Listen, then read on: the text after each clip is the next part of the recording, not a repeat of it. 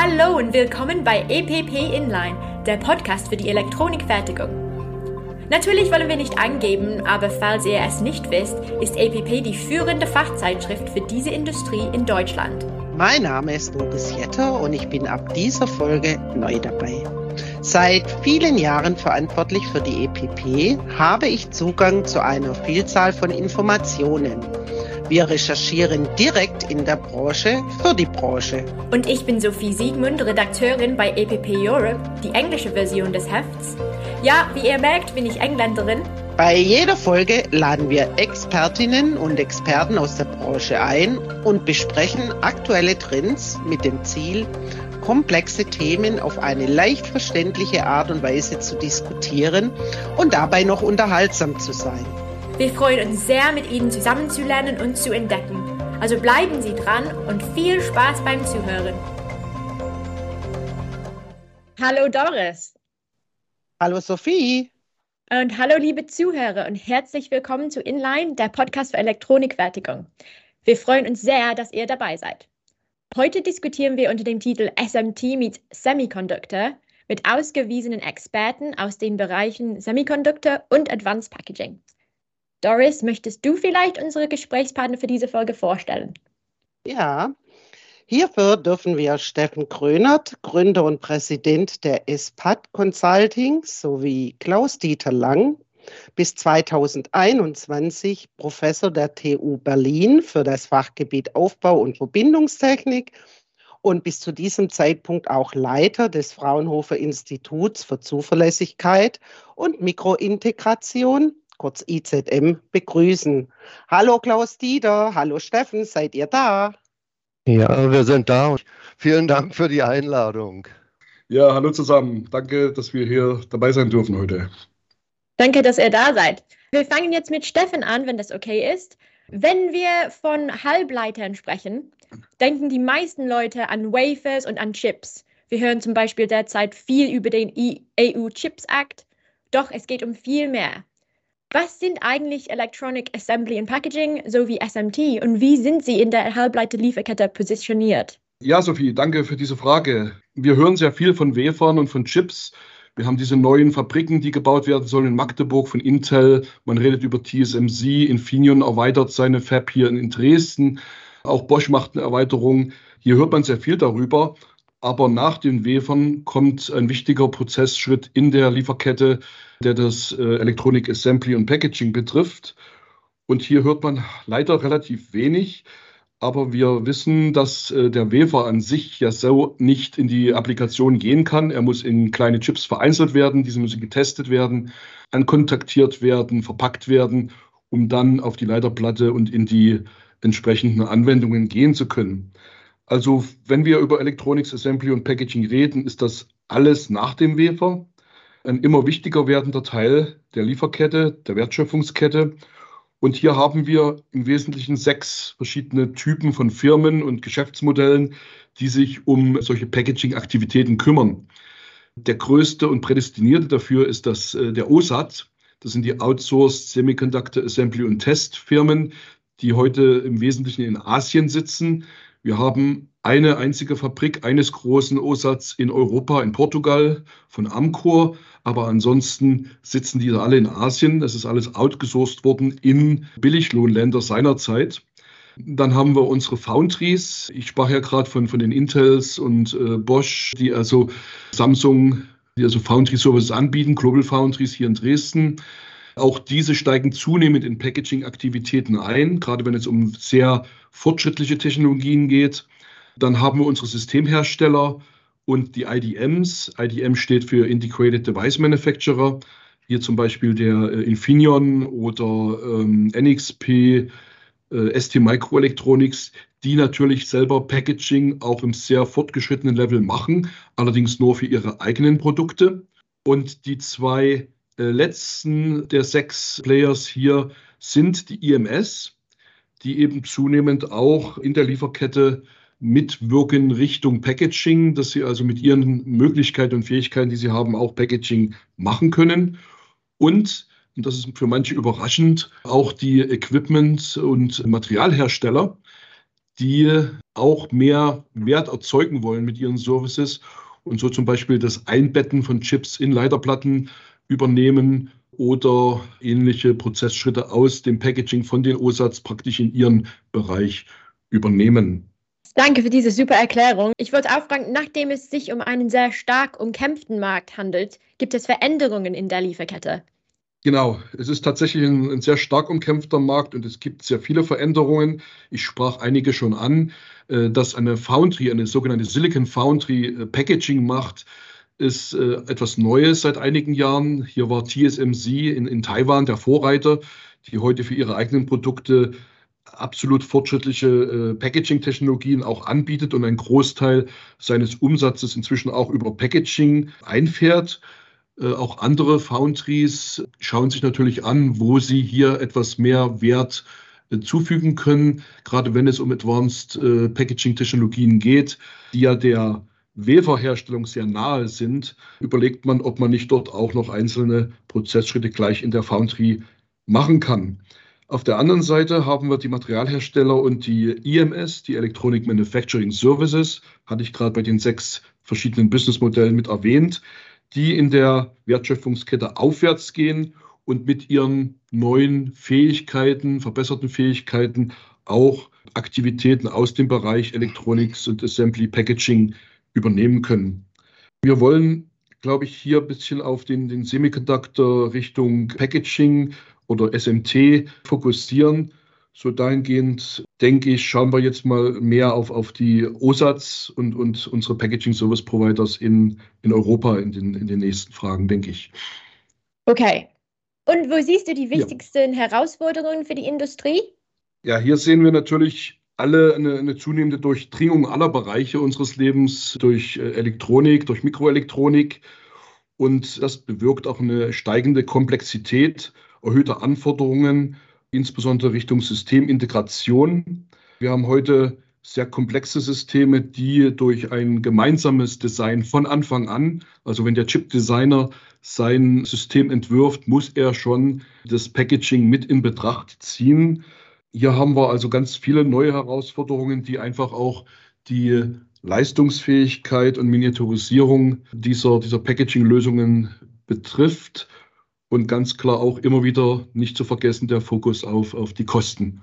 Ja, inzwischen haben wir teilweise Packaging-Lösungen, die mehr kosten als der Chip an sich.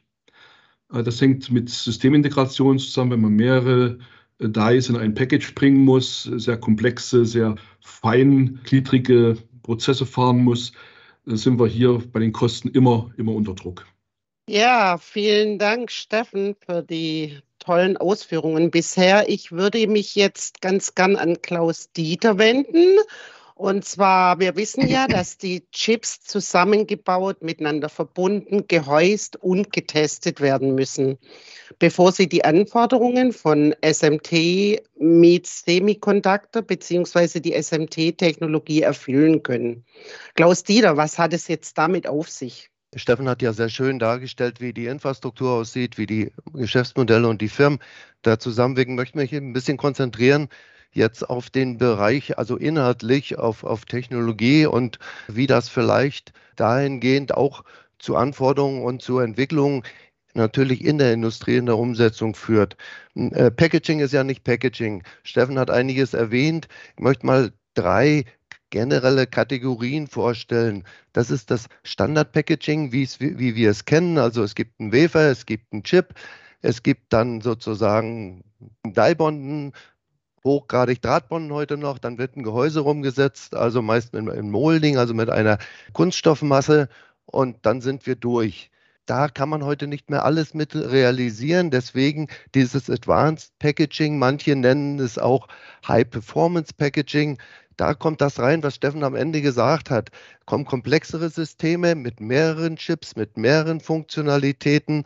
System in Package ist, ist, ist so ein Begriff. Wir wechseln also quasi von einem Roadmap getriebenen Technologieansatz zu einem funktional oder multifunktional laufenden Ansatz. Und das muss dann an der Stelle durch eine Aufbautechnik realisiert werden. Dann gibt es noch vielleicht einen großen Begriff, das würde aber zu weit führen, das alles zu erklären, der nennt sich Customer Packaging. Das heißt, alle diese Firmen, die in dem Servicebereich arbeiten, die liefern einem bestimmten Endanwender genau das, was, was er möchte, zugeschnitten. Kann natürlich schlecht oder passt oft schlecht in die Mainstreams, ist aber ein ganz wichtiger Aspekt, um nachher voll funktionierende und zuverlässige Endprodukte zu realisieren. Das vielleicht mal so kurz zu der Einordnung vom Inhalt. Was ist jetzt Packaging? Das trifft alle diese, diese Packaging-Varianten. Das Packaging macht das Halbleiterbauelement handhabbar, will ich es mal nennen. Mit der Außenwelt kompatibel, dort, wo es angewendet wird und schützt es, diesen Halbleiter und schafft damit Zuverlässigkeit, Langlebigkeit und so weiter. Das ist eigentlich die Aufgabe des Packaging. Die Definitionen sind ein bisschen ein bisschen unterschiedlich zwischen dem Englischen und dem Deutschen, aber das würde jetzt zu weit führen. Bleiben wir mal bei Aufbau und Verbindungstechnik und Kapselung, das heißt Schutz. Jetzt gibt es für mich vier wesentliche Entwicklungsstufen im Packaging über die Jahre, weil ihr wolltet ja auch ein bisschen wissen zur, zur Historie. Das erste war sozusagen das durchsteckbare Bauelement. Wer ein bisschen älter ist, erinnert sich an Dual Inline Gehäuse. Das sind diese Käfer mit den zwei Beinen rein und die werden durch die Leiterplatte gesteckt und von unten dann mit einer Welle, also in Richtung Baugruppe, dann kontaktiert. Das war so in den 70ern und dann stellte man auf einmal fest, der Platz reicht hier nicht mehr aus, um gewisse Sachen dann auch in der Funktionsentwicklung zu realisieren. Das waren dann die 80er. Dort kam dann SMT, also womit wir uns heute beschäftigen, Surface Mount Technology. Das heißt, wurde auf der Oberfläche dann kontaktiert. Das ist für mich die, der zweite Quantensprung im, im Bereich des, des Bauelemente-Packaging. Das ging natürlich konform auch mit Reduzierung von passiven Bauelementen, dürfen wir nicht vergessen, auf der Baugruppe. Man kann nicht jetzt auf einmal den meisten Platz. Heute sind auch noch irgendwie 70, 80 Prozent auf der Baugruppe passive unter Umständen. Also auch da ging das alles mit konform. Das war SMD sozusagen der zweite, der, der zweite Sprung. Der dritte war für mich das sogenannte Array Array Packaging. Das heißt, SMD hatte dann rundherum die Anschlüsse, hat manchmal auch noch viel Platz in Anspruch genommen und dann kam das sogenannte Area Array Packaging. Und das Area Array Packaging hat die Kontakte unterhalb des Bauelements realisiert. Also Chip Size Packaging, Ball Grid Array, alles sowas. Und das brachte natürlich extrem neue Anforderungen an die Zuverlässigkeit und an die Kontrolle, auch an die Technologie. Ich konnte die Kontakte auf einmal nicht mehr sehen. Also jedenfalls nicht mehr optisch, wie man früher kontrolliert hat. Das war so der dritte Quantensprung aus meiner Sicht. Und bei Steffen kam es auch ein bisschen mit diesem Re-Array Packaging, konnte man dann Funktionen realisieren, die sozusagen mit einfachen Packages oder Single Packages nicht, eigentlich nicht möglich war, ohne 20 Stück nebeneinander zu setzen. Und hier setzt schleichend neben den technologischen Downscaling und technologischen Entwicklungen, die ich genannt habe, setzt jetzt was ein, wo es einen Paradigmenwechsel gibt. Früher hat man per Roadmaps kleiner, größer, weiter dann sozusagen das Packaging weiterentwickelt. Jetzt kommt die Funktion rein. Man hat also sozusagen System-Packaging-seitig drauf geguckt und hat gesagt, nicht jede Packaging-Technologie muss jetzt optimiert sein. Ich will die Funktion optimiert haben für meinen Anwender. Und das ist, Steffen hat es erwähnt, mit dem Design, das ist ein Riesenunterschied im Design zum Beispiel, in der Technologieentwicklung, in der Supply Chain weil ich muss mich mit dem System beschäftigen. Große Herausforderung, kommen wir vielleicht noch zu, für die Substratlieferanten auf der Leiterplatte oder die EMS-Firmen. Die mussten sich auf einmal im Test oder in der, in der Integration mit den Funktionalitäten beschäftigen, war vorher überhaupt nicht notwendig. Die haben die Datenblätter gekriegt und haben verarbeitet. Und das war sozusagen neben der, der technologischen Weiterentwicklung ein, ein Paradigmenwechsel. Natürlich hat die Technologie sich weiterentwickelt. Wir sprechen heute in der Flip-Chip-Technik von 1 Mikrometer Line in Space. Ihr wolltet ja, wo es hingeht. Das ist Wahnsinn. Vor zehn Jahren waren es 20, 30, 50 Mikrometer Line in Space. Und heute schafft man damit natürlich neue, neue Möglichkeiten des Packaging. Das ist also Hybrid Bonding, das ist 3D. Und das Zukunftsthema wird dann in der Kombination 3D und Funktionalität wird dann die sogenannte Chiplet-Technologie, so sagt man es heute sein. Wie weit die jetzt eindringt in Produktionsabläufe, in Produkte oder so weiter, Das wird die Zukunft zeigen. Also das sind sozusagen dann zukünftige, also es steht eine Advanced Technology orthogonal quasi in einer High-Performance-Systementwicklung. Und das ist auch eine Herausforderung jetzt nicht von den Firmen und von den Businessmodellen wie bei Steffen, sondern es ist eine Herausforderung einfach von den Technologieentwicklungen, diese beiden Sachen zusammenzubringen. Vielen herzlichen Dank. Das heißt, es gibt ja eine erstaunlich große Anzahl verschiedener Packaging-Typen und Technologien. Steffen, die Frage jetzt an dich. Benötigen wir sie alle noch und welche Märkte und Anwendungen gibt es? Ja, das, das ist eine sehr interessante Frage, die, die ich auch immer wieder höre. Wenn man sich die Packaging-Roadmaps anschaut, und Klaus Dieter hat das ja sehr illustrativ beschrieben, von den einfachen Package-Typen, die man in den 60er, 70er Jahren schon gemacht hat, Durchstecktypen, aber auch die, die oberflächenmontierten Package-Typen, sollte man annehmen, das ist jetzt alles überholt und wird von, von neueren Technologien übernommen, aber es ist gar nicht so. Denn alles letztendlich, was bisher gemacht worden ist, hat heute noch Einsatzgebiete. Es gibt auch immer noch Single-Chip-Packages, also wo nur ein Chip drin ist, auch mit ganz wenigen Anschlüssen nur. Wir gucken heute gerne auf diese führenden Leading-Edge-Produkte mit tausenden Anschlüssen, mit einem Pitch von 50 äh, oder 100 μ, also sehr, sehr fein und vergessen dabei sehr gern, dass über 50 Prozent des Marktes im Packaging immer noch diese traditionellen, konventionellen, Klaus Dieter hat es Standard-Packaging genannt, das ist im Markt immer noch verfügbar und macht etwa auch noch die Hälfte des Revenues aus. Also der Umsatz im Bereich Packaging ist heute bei etwa 100 Milliarden Dollar und die Hälfte davon ist immer noch in diesen Standardtechnologien, also diese sogenannten alten Package-Typen. Die werden immer noch gebraucht. Es gibt heute immer noch einzelne Transistoren in Packages, Dioden, Verstärker und so weiter. Das ist immer noch da. Aber parallel dazu haben wir ein starken Wachstum, äh, starkes Wachstum in dem Advanced Packaging Bereich. Das beinhaltet also auch dieses Customized High Performance Emerging Technologien, wie es der Klaus Dieter beschrieben hat. Das packen wir alles in dieses Advanced Packaging, in diese 50 Prozent. Der Markt wächst stärker, aber auch dieses Standard Packaging wächst noch mit etwa zwei Prozent pro Jahr. Die Anforderungen sind im Wesentlichen durch die Applikation definiert. Das Packaging ist, und ich muss das immer wiederholen, ist ein, ein Service, der zu dem Produkt geleistet wird. Das Herz ist immer der Chip. Das ist ganz klar, ohne den geht gar nichts. Aber jedes Chip braucht auch ein Package. Die beiden sind also so eng verbandelt, dass man sie nicht, nicht trennen kann und auch nicht sollte, weil das würde das Produkt nicht zum Funktionieren bringen. Und hier müssen wir ständig diese kritische Triade beim Packaging beachten, die ich vorhin schon erwähnt hatte. Man sagt so Formfaktor, Performance und Kosten. Also die Leistungsfähigkeit muss immer der Systemanforderung genügen, der Platzbedarf die Anzahl der, der Verbindungen muss der Anforderung genügen und wir dürfen niemals den, den Blick auf die Kosten verlieren. Es gab Zeiten, da war diese Triade definiert als Kosten, Kosten, Kosten. Da hat man also auf die anderen Sachen gar nicht mehr so sehr geschaut. Und das war auch die Zeit, wo man das in diese Billiglohnländer äh, alles äh, ausgelagert hat und äh, hat halt dazu geführt, dass wir heute hier in Europa nur noch sehr wenig Packaging, Manufacturing, also Herstellung, Fabrikation haben. Hier werden wir später sicherlich nochmal genauer darauf eingehen, was das für uns bedeutet, gerade mit diesen neuen Initiativen der unabhängigen Lieferketten. Aber auch, dass wir äh, schauen müssen, dass dieser explodierende so an verschiedenen Package-Varianten noch irgendwie unter Kontrolle bleiben kann.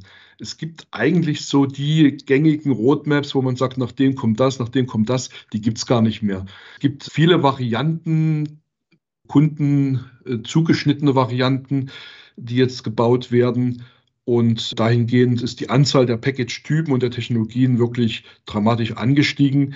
Und äh, das ist eben auch eine Herausforderung, gerade für die kleineren Firmen, äh, die eben nicht alles anbieten können. Das können im Wesentlichen nur die großen OSAT-Firmen. Wenn wir auf Europa schauen, mal ein bisschen in die Märkte und Anwendungen gucken, die für Europa wichtig sind. Dort sehen wir also hauptsächlich Tätigkeiten im Automotive- und Mobility-Bereich, im Medical, Healthcare, Life Science, Industrial Automation, IoT, auch Industrial IoT, Telekommunikation, Infrastructure.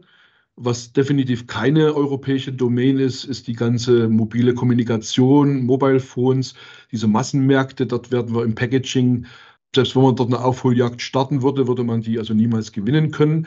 Das ist aber, glaube ich, kein Gebiet, auf das wir uns in Europa jetzt stützen sollten. Dann haben wir die anderen Märkte, Aerospace, Aviation, äh, Military Defense. Das sind relativ kleine Märkte, aber sehr anspruchsvolle Märkte. So, das sind diese Stärken, die wir hier in Europa haben. Applikationen speziell in Europa sind im Bereich Sensor und MEMS, im Elektro-Optical zunehmend die ganze äh, Thematik der Photonics, aber eben auch äh, High Reliability, also mit, mit hoher Zuverlässigkeit, gerade die Teile kann man sich sicherlich vorstellen, wenn irgendwas in den Weltraum geschickt wird oder in sehr robuster Umgebung, in, in Defense-Applikationen äh, eingesetzt wird, müssen dort Zuverlässigkeiten erreicht werden, die weit über dem liegen, was wir heute von unseren äh, Mobiltelefon oder elektronischen Gadgets kennen. Und natürlich der Bereich Power ist eine andere wichtige Domain in, in Europa. Damit sehen wir also, die, diese verschiedenen Package-Typen in diesen verschiedenen Märkten und Applikationen finden alle Anwendungen von dem einfachen Leadframe-basierten Wirebond-Package auf organischen Substraten mit Wirebond, wenn es sehr zuverlässig äh, sein muss, auch noch mit Keramik als Basismaterial, als Interposer. Wenn es Richtung höhere Frequenzen geht, viele Anschlüsse, viel Datendurchsatz, schnellerer Datendurchsatz, dann geht es Richtung Flipchip und Wafer-Level-Packaging. Hier reden wir also über CPUs und GPUs und APUs, also Central Processing Units, Grafikcontroller, Applikationsprozessoren, Speicher, künstliche Intelligenz, Beschleuniger dafür. Also das sind alles Hochperformance-Chips und die auch ein spezielles Package brauchen. Das ist nicht unbedingt eine europäische Domain, aber da wir von den verschiedenen Packaging-Typen sprachen, die gibt es natürlich auch und dort ist jetzt immer sehr viel Fokus drauf, weil das ist das, was die ganze Packaging-Industrie vorantreibt. Danke, Steffen. Wie Steffen jetzt erwähnt hat, sieht man derzeit in Europa die starken politischen Absichten, eine regional unabhängige, nachhaltige Halbleiterlieferkette sicherzustellen. Klaus Dieter, kannst du uns vielleicht sagen, welche Technologien aktuell in Europa entwickelt und hergestellt werden?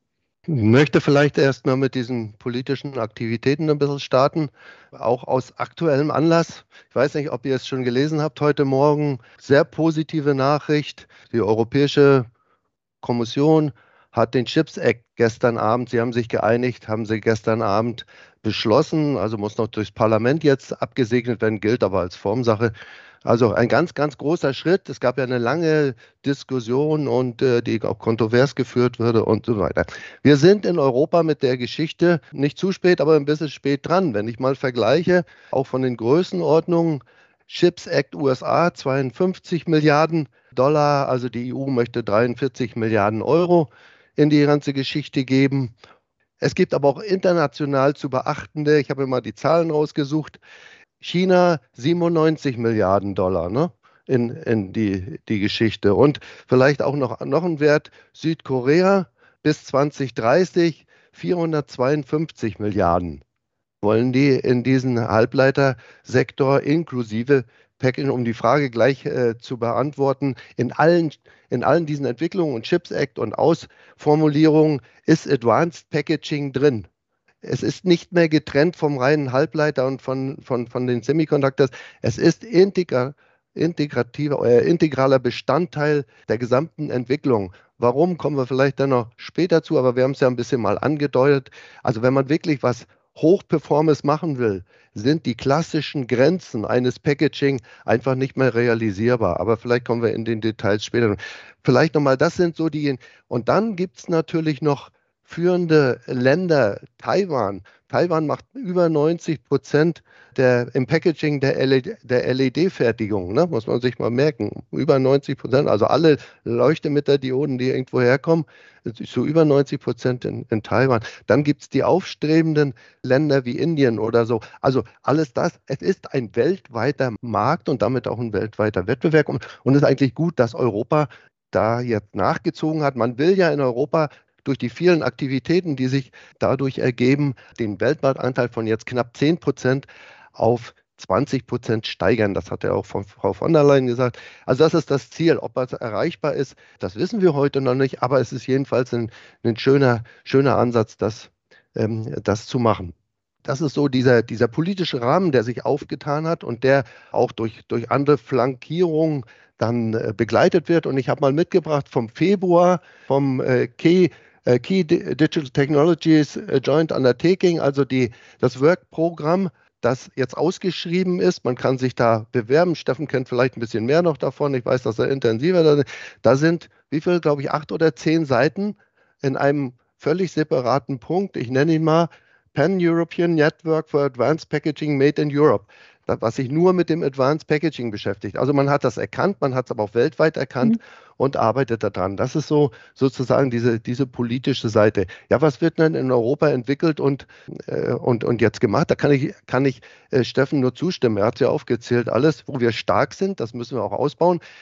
Wenn man aber genau hinguckt, auch das kam so ein bisschen raus, was Steffen sagt, Europa ist stark in der Peripherie. Sensorik, Photonik, Power, Power ist nicht so Peripherie, aber hat wenig mit Leading Edge Semiconductor zu tun, was aber die Basis für alle Digitalisierung und für alle Datenverarbeitung, Datenhandling, Datenübertragung und, und sonst was ist. Also hier hat Europa nachzuholen, aber in allen anderen Bereichen brauchen wir uns wettbewerbsmäßig nicht verstecken, was so drum ist. Ne? Also MEMS-Sensorik, da gibt es auch Firmen, die da weltweit weit führend sind oder Photonik. Mixed Signal sind wir noch stark, also analog und digital zusammen für unsere Branchen, für Maschinenbau, für Auto, wie Steffen erwähnt hat, und andere. Aber das ist breit. Die Stückzahlen sind zum Vergleich zu Handys enorm klein und das macht die Schwierigkeit aus, hier immer eine optimierte Lösung zu finden. Und die Herausforderung ist neben den Kosten, die Steffen erwähnt hat, hier spielt natürlich mit hinein, eine Standardisierung und Modularisierung in der Supply Chain voranzutreiben. Und das nur maßgeblich, auch das hat Steffen gesagt, mit kleinen und mittleren Unternehmen in diesem Bereich. Also wenn man was zurückholen will. Und da bin ich völlig bei Steffen. Standard-Packaging brauchen wir uns keine Gedanken machen, dass wir das zurückholen nach Europa. Wir müssen aufsetzen für in unseren Anwendungen mit Advanced Packaging, mit wirklich hochwertigen Sachen, und dann haben wir eine, eine echte Chance im Zusammenhang mit diesen Förderlinien oder mit diesen Förderwerkzeugen, um hier wieder, wieder äh, weltmarktmäßig, äh, und das müssen wir weltmarktmäßig komplett an, an Augenhöhe zu gewinnen oder dorthin zu treiben. Das ist so, so ein bisschen die, die, die, äh, sag mal, die Technologien, hat Steffen hervorragend gesagt, die brauche ich jetzt nicht mehr nach auf, aufzählen. Das ist, da bin ich völlig d'accord, dass das der Stand der Dinge ist. Ja, Klaus Dieter, kannst du uns da Beispiele für Entwicklungen und aktuelle Arbeiten nennen? Ich komme ja aus diesem Bereich der Forschung und Entwicklung und da muss man immer ein bisschen vorsichtig sein, was, was äh, in Prototyping oder in, in, in Trendentwicklung machbar ist und was dann die Industrie wirklich nutzen kann. Natürlich ist die Industrie immer in der Kooperation, gerade bei Fraunhofer, also bei meinem ehemaligen Institut, mit da drin und bestimmt auch ein Stück weit, wo es, wo es hingehen soll im Vergleich zu Universitäten, wo ja die, die Grundlagenforschung äh, hauptsächlich eine Rolle spielt. Und wir haben Fraunhofer-seitig, und das ist auch durch eine Förderung des BMBF in den letzten Jahren sehr, sehr positiv, hat sich sehr positiv entwickelt. Das ist die Forschungsfabrik Mikroelektronik Deutschland, die sehr gut gefördert wurde, wo alle adäquaten Fraunhofer-Instituten, aber auch mit IMEC und LETI in Europa zusammenarbeiten. Es hat sich dort wirklich eine, eine, eine europäische Allianz ergeben, die, die hervorragend zusammenarbeitet und, und hier was vorantreibt. Das ist ein ganz positiver Effekt. Das spielt mehr hinein, es ist die Mikro mehr hinein als das Packaging, aber das Packaging spielt da eine ganz wesentliche Rolle. Ja, womit wird sich da beschäftigt? Insbesondere auch mit Entwicklung für 5G, 6G, also Antennensysteme, Miniaturisierung in diesem Bereich ist, ist ein wichtiger Aspekt. Systeme für Energie und Umwelt, maßgeblich durch, durch Sensorik, Miniaturisierung und Hochleistungsfähigkeit in Powerelektronik für Windräder, für Automobile, Sensorik, Automobile.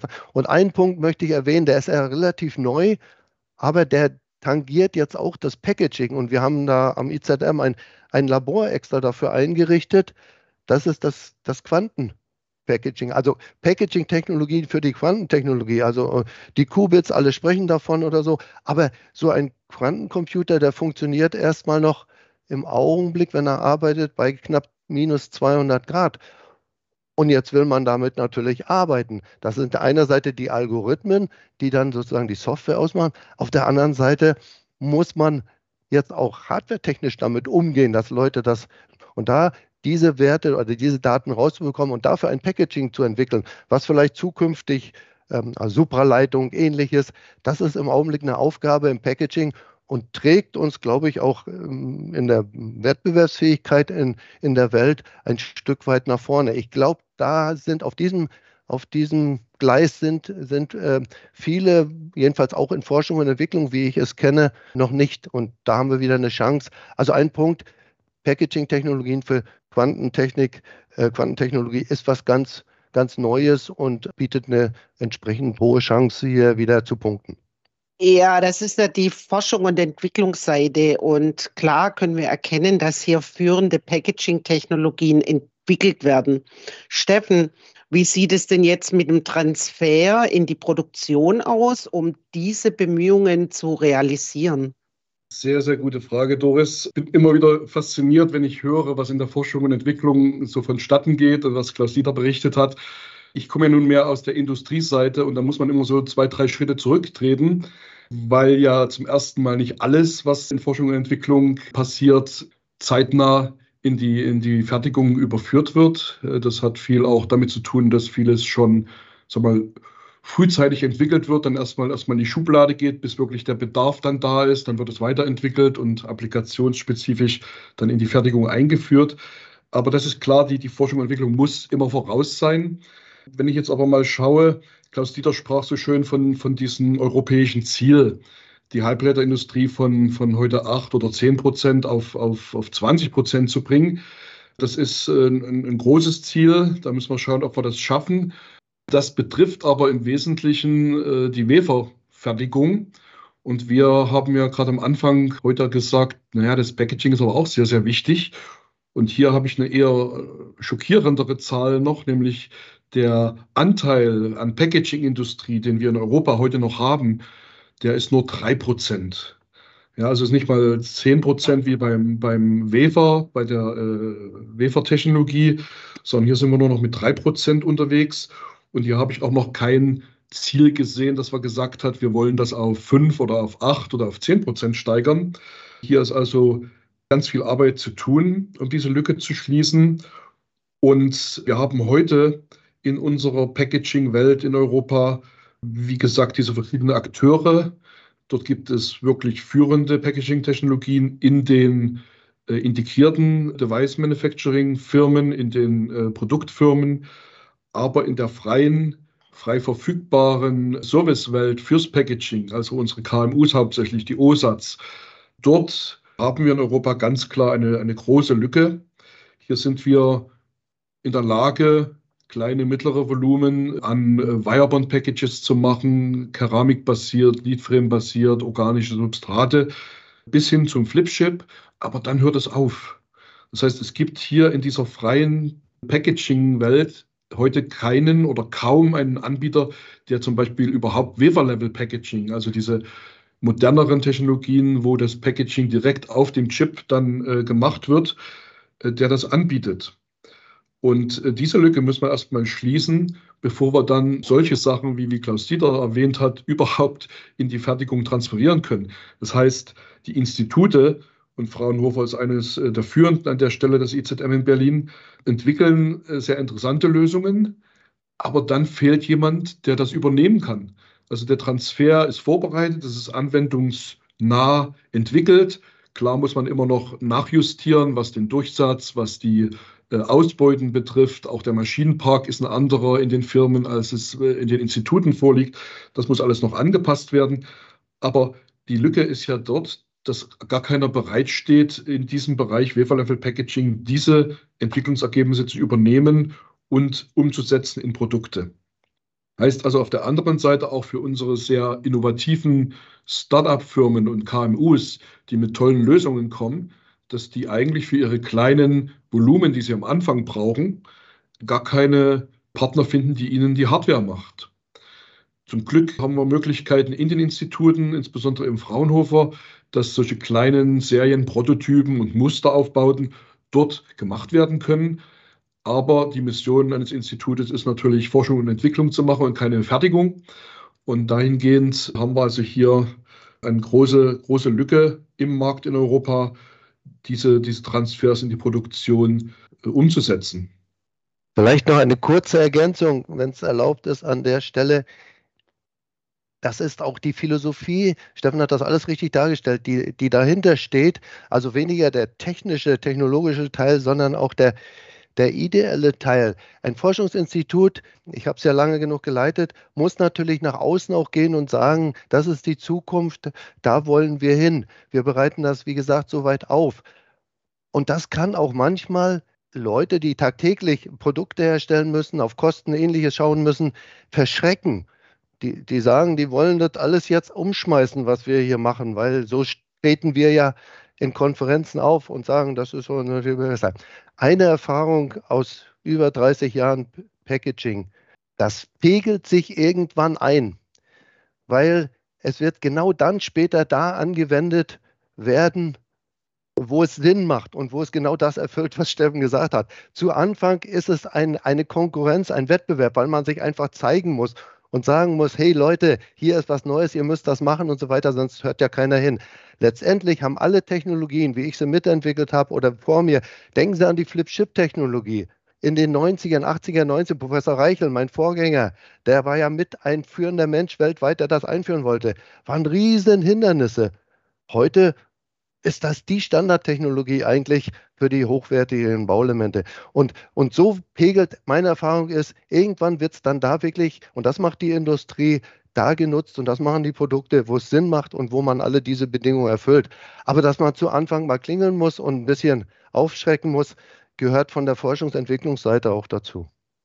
Was geschieht angesichts dieser Lücke mit den Packaging-Technologien, die beispielsweise am Fraunhofer IZM entwickelt wurden, Klaus Dieter? Und werden sie stattdessen an Unternehmen in anderen Regionen weitergegeben, vielleicht an die großen OSATs in Asien? Was denkst du?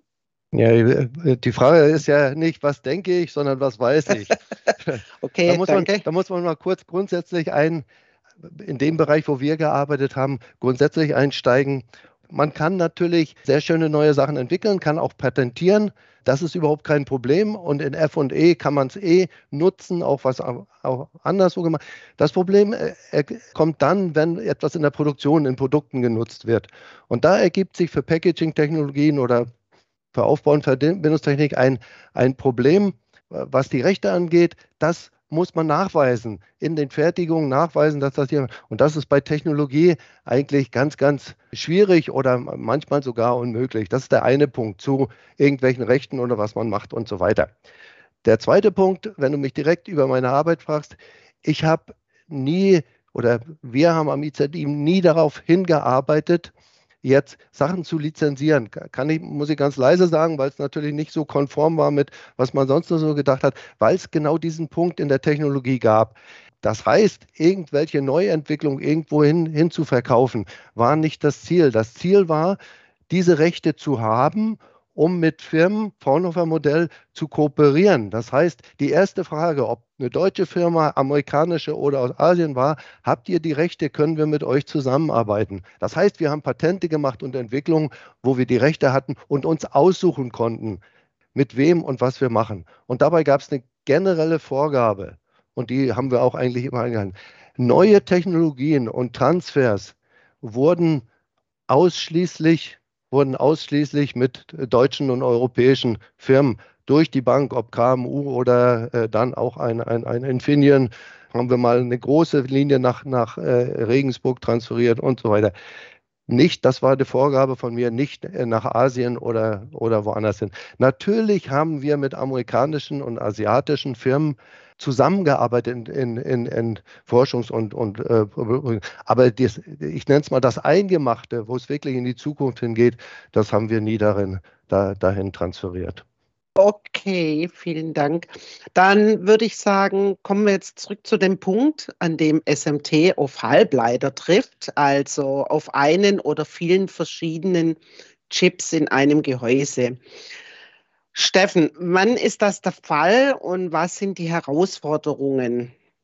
Ja, die, die Schnittstelle zwischen dem Packaging und den äh, SMT ist ja eigentlich, was wir in der Fachwelt als First Level Assembly, also der Baustein, das Bauteil und Second Level Assembly, das Montieren auf die Leiterplatte nennen. Und das äh, verschwimmt gerade ein bisschen, weil eben zum einen mehr Funktionalität auf weniger Platz gepackt wird und zum anderen durch diese Systemintegration, System in Package, ich würde mal so sagen, dass das Board, das PCB in das Package reinrutscht. Ja, es wird also integriert, weil es immer kleiner gemacht werden kann und die verbesserten Fähigkeiten und die Ausstattung unserer äh, Electronic Manufacturing Services und der dafür angebotenen Maschinen und Technologien erlaubt es, eben in der Wertschöpfungskette hier etwas nach, nach oben zu klettern und einen Teil dessen, was heute die Packaging-Firmen machen, in den SMT-Bereich zu übernehmen. Ja, es ist also heute eigentlich schon sehr gängig, auch kleinere Chips direkt auf die Leiterplatte zu kleben, zu, zu Wirebonden, also mit Drähten zu verbinden und dann zu einzubetten, zu schützen. Das geht leider nur mit sehr kleinen Chips, weil ansonsten der Ausdehnungsmismatch zwischen dem Chip und der Leiterplatte eine zu große Rolle spielt und die Zuverlässigkeit des Chips beeinflusst aber eben, wir haben mehrfach erwähnt, das System in Package. Äh, Im Prinzip ist das ja eine ganz kleine Leiterplatte in einem Package drin. Hier können die SMT-Firmen oder die EMS-Firmen, die SMT machen, äh, jetzt äh, eigentlich punkten und sagen, hey, das ist ja eigentlich unser Geschäft. Und mit den kleineren Abständen, mit der höheren Dichte, mit der feineren Positionierung, da kommen wir jetzt zurecht. Diese Herausforderungen können wir annehmen. Und somit kann und besteht hier die Chance für diese EMS-Firmen auch zunehmend in diese Packaging-Welt mit einzusteigen. Okay, und wie können EMS-Unternehmen, die SMT herstellen, stärker in dieses Halbleiter-Packaging eingebunden werden? Frage würde ich jetzt gern an Klaus Dieter stellen. Das geht in erster Linie über einen Know-how-Aufbau das ist erstmal technologischer Seite und da muss man da auch trotz allem, was jetzt sozusagen Downscaling angeht und andere Sachen, wo man sich näher kommt, es geht aber auch um eine andere Welt. Wenn man sich einen Reinraum im, im Wafer-Level-Packaging anguckt, im Vergleich zu einem, der auch schon Reinraumqualität hat, zum Beispiel Panel-Level-Packaging oder Substrat integriertes Embedding-Technologien, dann sind da doch erhebliche Unterschiede. Es hat sich auf der Packaging-Seite von der Substrat, es sind zwei Annäherungen, Steffen hat es gesagt, die Annäherung ans Packaging kommt aus dem Halbleiterbereich, vom Wafer, Wafer-Level-Packaging und dem, aus dem Substratbereich in der Integration, sogenannte Panel-Level-Packaging. Und da sind aber noch Unterschiede, das ist das eine. Es gibt halt noch Handlingsgeschichten der Maschinen, ich meine, es gibt heute LDI, e, also Laser Direct Imaging Systeme, die kommen auch schon auf 1, 2, 3 Mikrometer Line and Space. Das ist schon hervorragend, wo man schon in die Chip-Abmessung kommt. Aber es ist noch ein Unterschied. Das ist das eine. Man ist noch nicht ganz da, wo man möchte. Man muss unterhalb eines Mikrometers kommen, wenn man hier wirklich dann äh, äh, mitspielen will. Das zweite ist, die EMS, also die Baugruppenfertiger, SMD-Leute, die sind so gewöhnt, äh, Maschinen in der Kostenstruktur von 200.000 bis 500.000 Euro zu haben, wenn man die kauft. Ne? So eine LDI-Maschine, die auch noch nicht Halbleitertechnik ist, die kriegt man nicht unter einer Million jetzt, ne? wenn man wirklich in diesem Bereich will. Wenn man aber noch eine Spatteranlage will, Multi, Multifunktions-Spatteranlage, dann liegt man bei 5 bis 10 Millionen Euro. Das heißt, bei den Investitionen ist das noch eine ganz andere Nummer, was jeden überlegen lässt, ob er dahin will. Das ist so die technologische Seite der Annäherung. Und dann gibt es eine das ist wieder eine ideelle. Wenn ein Endhersteller oder in der Supply Chain jemand beauftragen will, auf der Substrat- oder EMS-Seite in der Funktionsintegration mitzuwirken, muss er, ihn, muss er ihm die Funktionsdesigns, er muss ihnen die sozusagen Quellcodes, er muss ihnen die Testbarkeit mitgeben, er muss ihnen, das heißt, die Firmen, die wirklich die Produkte machen nachher und verkaufen, müssen ihr Know-how rübergeben, sonst kriegen sie keine hohe Ausbeute und kein Yield oder müssen alles alleine machen, hin und her, Wefertourismus oder sonst was. Das heißt, man ertüchtigt eigentlich einen Dienstleister in das eigene Feld hinein. Und das lässt manche noch ein bisschen zögern. Es gibt ganz positive Ergebnisse, wo das funktioniert hat. Das ist die Firma zum Beispiel AT&S in, in Österreich, dennoch in Europa größte Substrat und, und äh, Lieferant, der das Embedding integriert hat und damit auch große Stückzahlen macht, da hat es funktioniert. Aber bei kleineren Stückzahlen, wenn man bloß ein, zwei Produkte hat und, und so weiter, da ist noch ein kleines Hemmnis, jetzt da mal funktional die, die EMS-Leute einzubinden. Und das ist, das ist noch ein, ein neben der Technologie ein Punkt, der auch die ganze Kette trifft, die Designs, die Technologieanpassung und, und, und, oder Substrate als Interposer, die natürlich Kostenvorteile haben.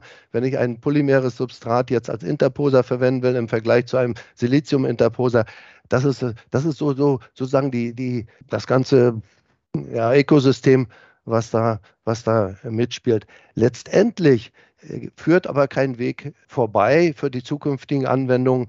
Also die Annäherung, die Steffen schon beschrieben hat, der, der Foundries, äh, der Wafer-Leute aufs Packaging, genau mit der Annäherung von der anderen Seite an die Systeme von, von, von, der, von den Baugruppenleuten, von den EMS.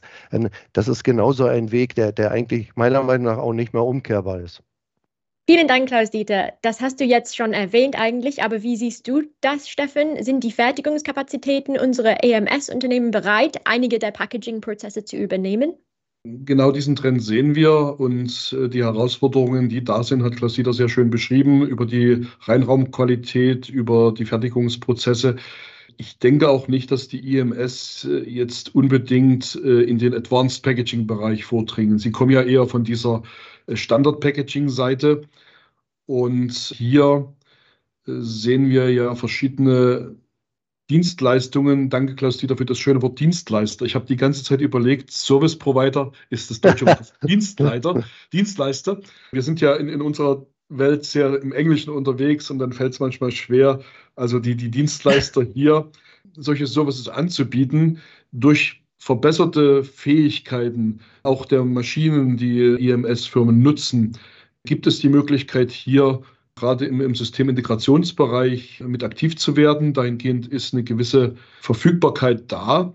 Natürlich muss noch eine ganze Menge gemacht werden. Es sind Investitionen nötig. Das ist auch etwas, wo man immer schaut. Den meisten Umsatz oder auch den meisten Profit machen ja eigentlich die Waferfabs und dann geht es immer sehr, sehr schön runter und die letzten beißen dann die Hunde, ja, die haben also einen sehr, sehr geringen Margin, also sehr, sehr wenig, was sie jetzt an Profit einfahren und von dem wenigen kann man auch nicht allzu viel investieren. Das ist so ein bisschen ein, ein Huhn-Ei-Prinzip, was man hier überwinden muss, auch durch Kooperation mit anderen Partnern entlang der ganzen Lieferkette. Da können die Einzelnen äh, nicht mehr wirklich viel ausrichten. Man muss hier also kooperieren. Und dahingehend sehe ich schon, IMS-Firmen stehen dafür bereit oder schauen in die Zukunft und auch die Lieferanten für die IMS-Firmen, also die Maschinenhersteller, tun das ihre, sich auf diese neuen Herausforderungen vorzubereiten. Ja, wir sehen zum Beispiel auf der Seite der Maschinenherstellerinitiativen, wie äh, jetzt für typische SMT-Prozesse dass man die verfeinert, verbessert, dass sie eben auch Packaging machen können. Es gibt eine Initiative, die ich hier erwähnen will, von Asys-Gruppe, da ist die ECRA, die die Printer macht, die Christian König-Gruppe, die die Masken dafür macht. Und dann gibt es die Koyang Europe, die äh, 3D-Inspektion macht, hauptsächlich äh, Automatic äh, Optical Inspection und Solder Paste Inspection. Jeder in der EMS-Welt kennt diese Firmen und die sind eigentlich, weil sie nach vorn schauen und gemeinsam hier eine Befähigung für Packaging-Prozesse treiben, auch mit Enabler für die EMS World in diese Packaging-Prozesse einzusteigen. Also die Vorbereitung auf zukünftige Herausforderungen ist hier also auch auf der Maschinen- und auch auf der Materialwelt sichtbar. Und das muss dann umgesetzt werden in den äh, EMS-Dienstleistern. Danke, Steffen.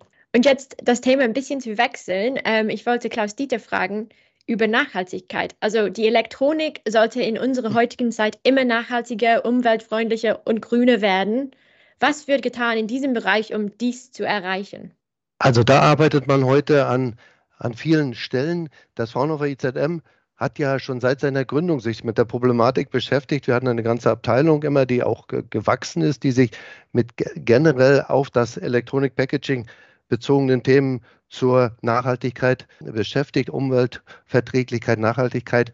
Und vielleicht ganz kurz skizziert, wie sich das jetzt abgezeichnet hat die letzten Jahre. Die, die Beginn, der Beginn oder der Beginn der, dieser ganzen Problematik endete irgendwo in der Zusammenarbeit mit den Firmen und so weiter. Wir haben dann die größte, ähm, weltweit bekannteste Konferenz gegründet, die Electronic Goes Green. Die findet jetzt demnächst wieder statt. Und, aber das endete immer nicht despektierlich zu sagen, aber es war halt nicht anders gefordert, in Hochglanzbroschüren der Unternehmen, was sie alles für die Umwelt tun. Das war so diese, diese Zeit dann auch ähm, 90er, 2000er und so weiter. Das ist vorbei. Das ist eindeutig vorbei. Ich habe gerade gestern eine Diskussion gehabt in einem Firmenkonsortium, wo es dann auch um um dann Auftragslage und so weiter geht, äh, Entwicklung, so wie wir es heute besprochen haben. Es, es gibt fast keinen Auftrag mehr im Bereich des, der, der Dienstleistungen, wo nicht das gefordert wird, abgerufen wird, dargestellt werden muss, wie man mit ROS umgeht, wie man mit äh, anderen Sachen umgeht, die einen direkten Umweltbezug haben. Also selbst bei der, bei der Auftragsvergabe ist das schon eindeutig drin, wo die Materialien herkommen, wie man sie verwendet, wie man sie recycelt. Alles das in den Prozessen muss beschrieben werden für die Auftraggeber. Das ist also ein ganz, ganz starker Eingriff jetzt äh, von dieser Seite in die Abläufe und auch in die, ins Manufacturing. Ich sage immer, es gibt zwei große Hauptaufgaben oder zwei Aufgaben, die die äh, Mikroelektronik inklusive dann Packaging und sind natürlich Energiefresser und so weiter.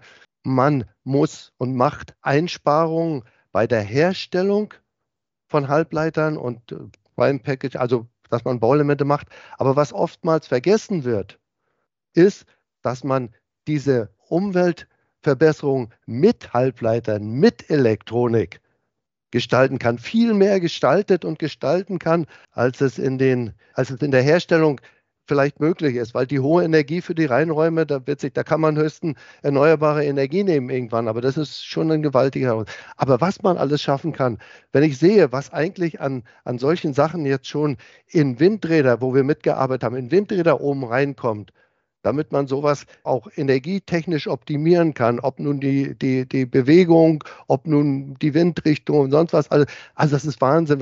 Also mit Elektronik zu wirken, ist, glaube ich, der, der viel größere Hebel, den wir im Augenblick haben an der Stelle. Natürlich gehören solche Sachen dazu, Materialauswahl, Edelmetalle, aber das wird europatechnisch eigentlich recht gut geregelt. Manchmal versucht man da an der Stelle, aber nicht immer an, an falschen Ding zu drehen.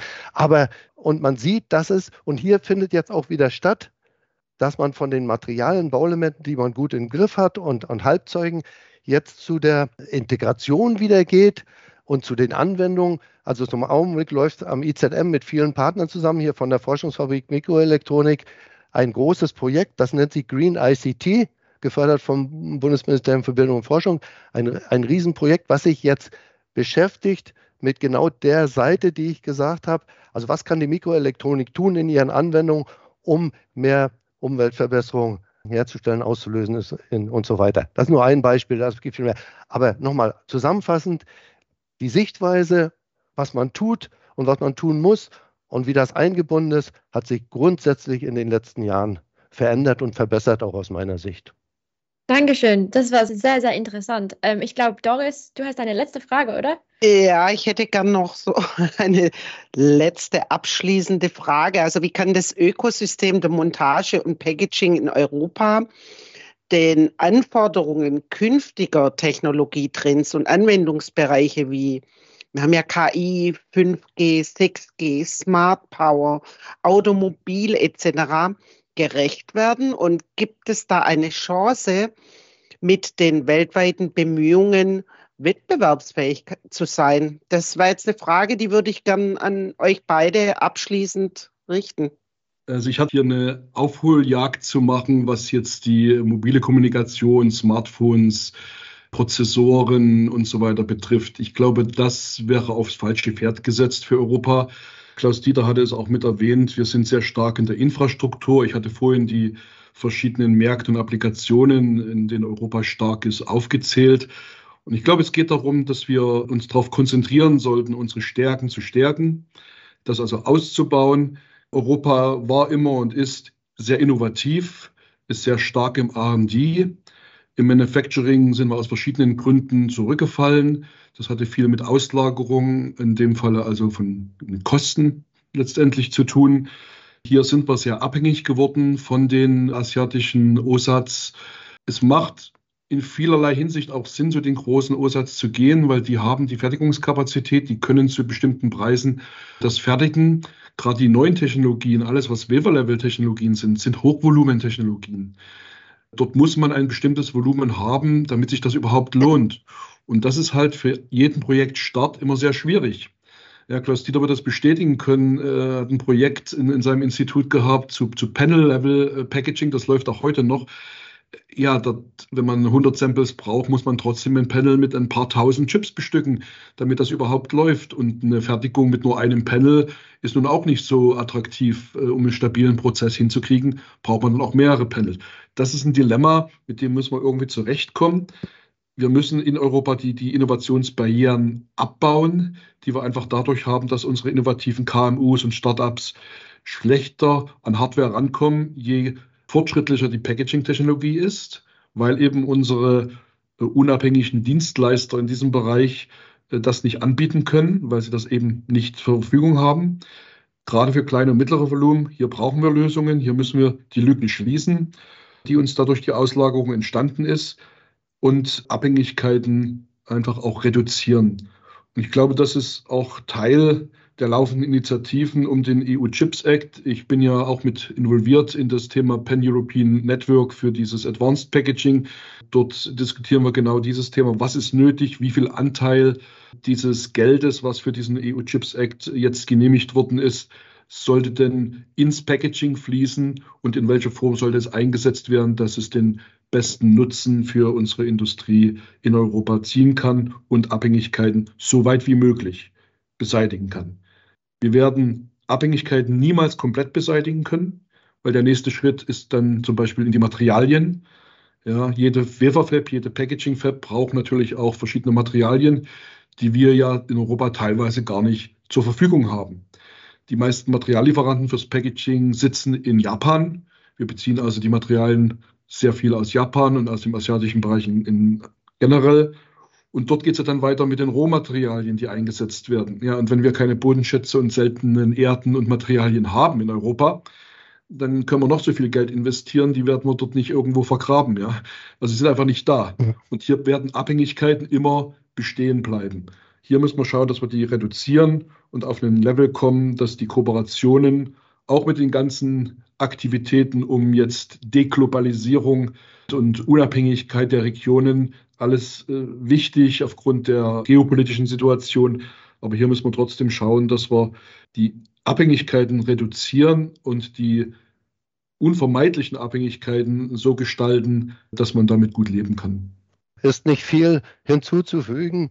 Alles richtig. Vielleicht nochmal ein Blick sozusagen, dass das erkannt wurde und dass man sich auch damit beschäftigt. Steffen hat die europäische Seite angesprochen. Ich spreche mal die deutsche Seite an. Hatte jetzt Gelegenheit, ein Jahr lang in dieser Zielrichtung in einem BMBF geförderten Projekt mitzuwirken, wo so Roadmap-Strategien, Ökosystem mit auf dem Plan stand.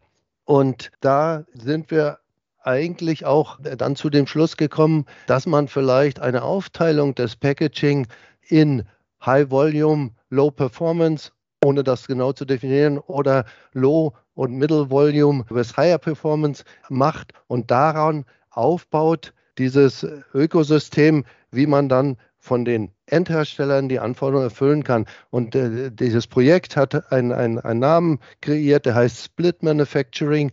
Also da sind auch namhafte Firmen dabei. Wir haben das auch mit Experten, Steffen war auch dabei, schon diskutiert, wie sollte man gehen da.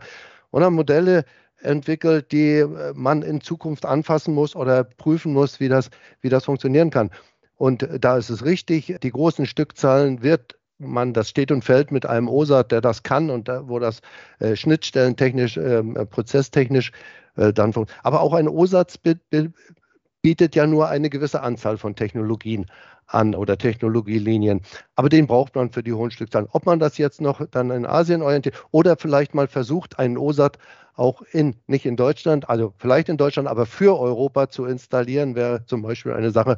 Oder dass man, dass man sozusagen eine Wertschöpfungskette aufbaut aus potenten Klein- und Mittelständlern, die sich um diesen zweiten Bereich, kleinere, wie Steffen sagt, kleinere Stückzahlen und, und mittlere Stückzahlen für spezielle Anwendungen dann kümmert, den man kreieren muss, aus, ausbauen muss, geschäftsmodelltechnisch, schnittstellentechnisch das, das kann man, das muss man angehen. Und ich glaube, dieses Ökosystem, was man in Zukunft und für die Zukunft macht, das ist ein ganz wichtiger Punkt von der Struktur und Infrastruktur her, was wir in diesem Zusammenhang auch lösen sollten. Ansonsten auch nur abschließend, wir sind stark, an, wir hatten es diskutiert an vielen Stellen, das muss man erhalten, das muss man ausbauen, Sensorik, Power und so weiter.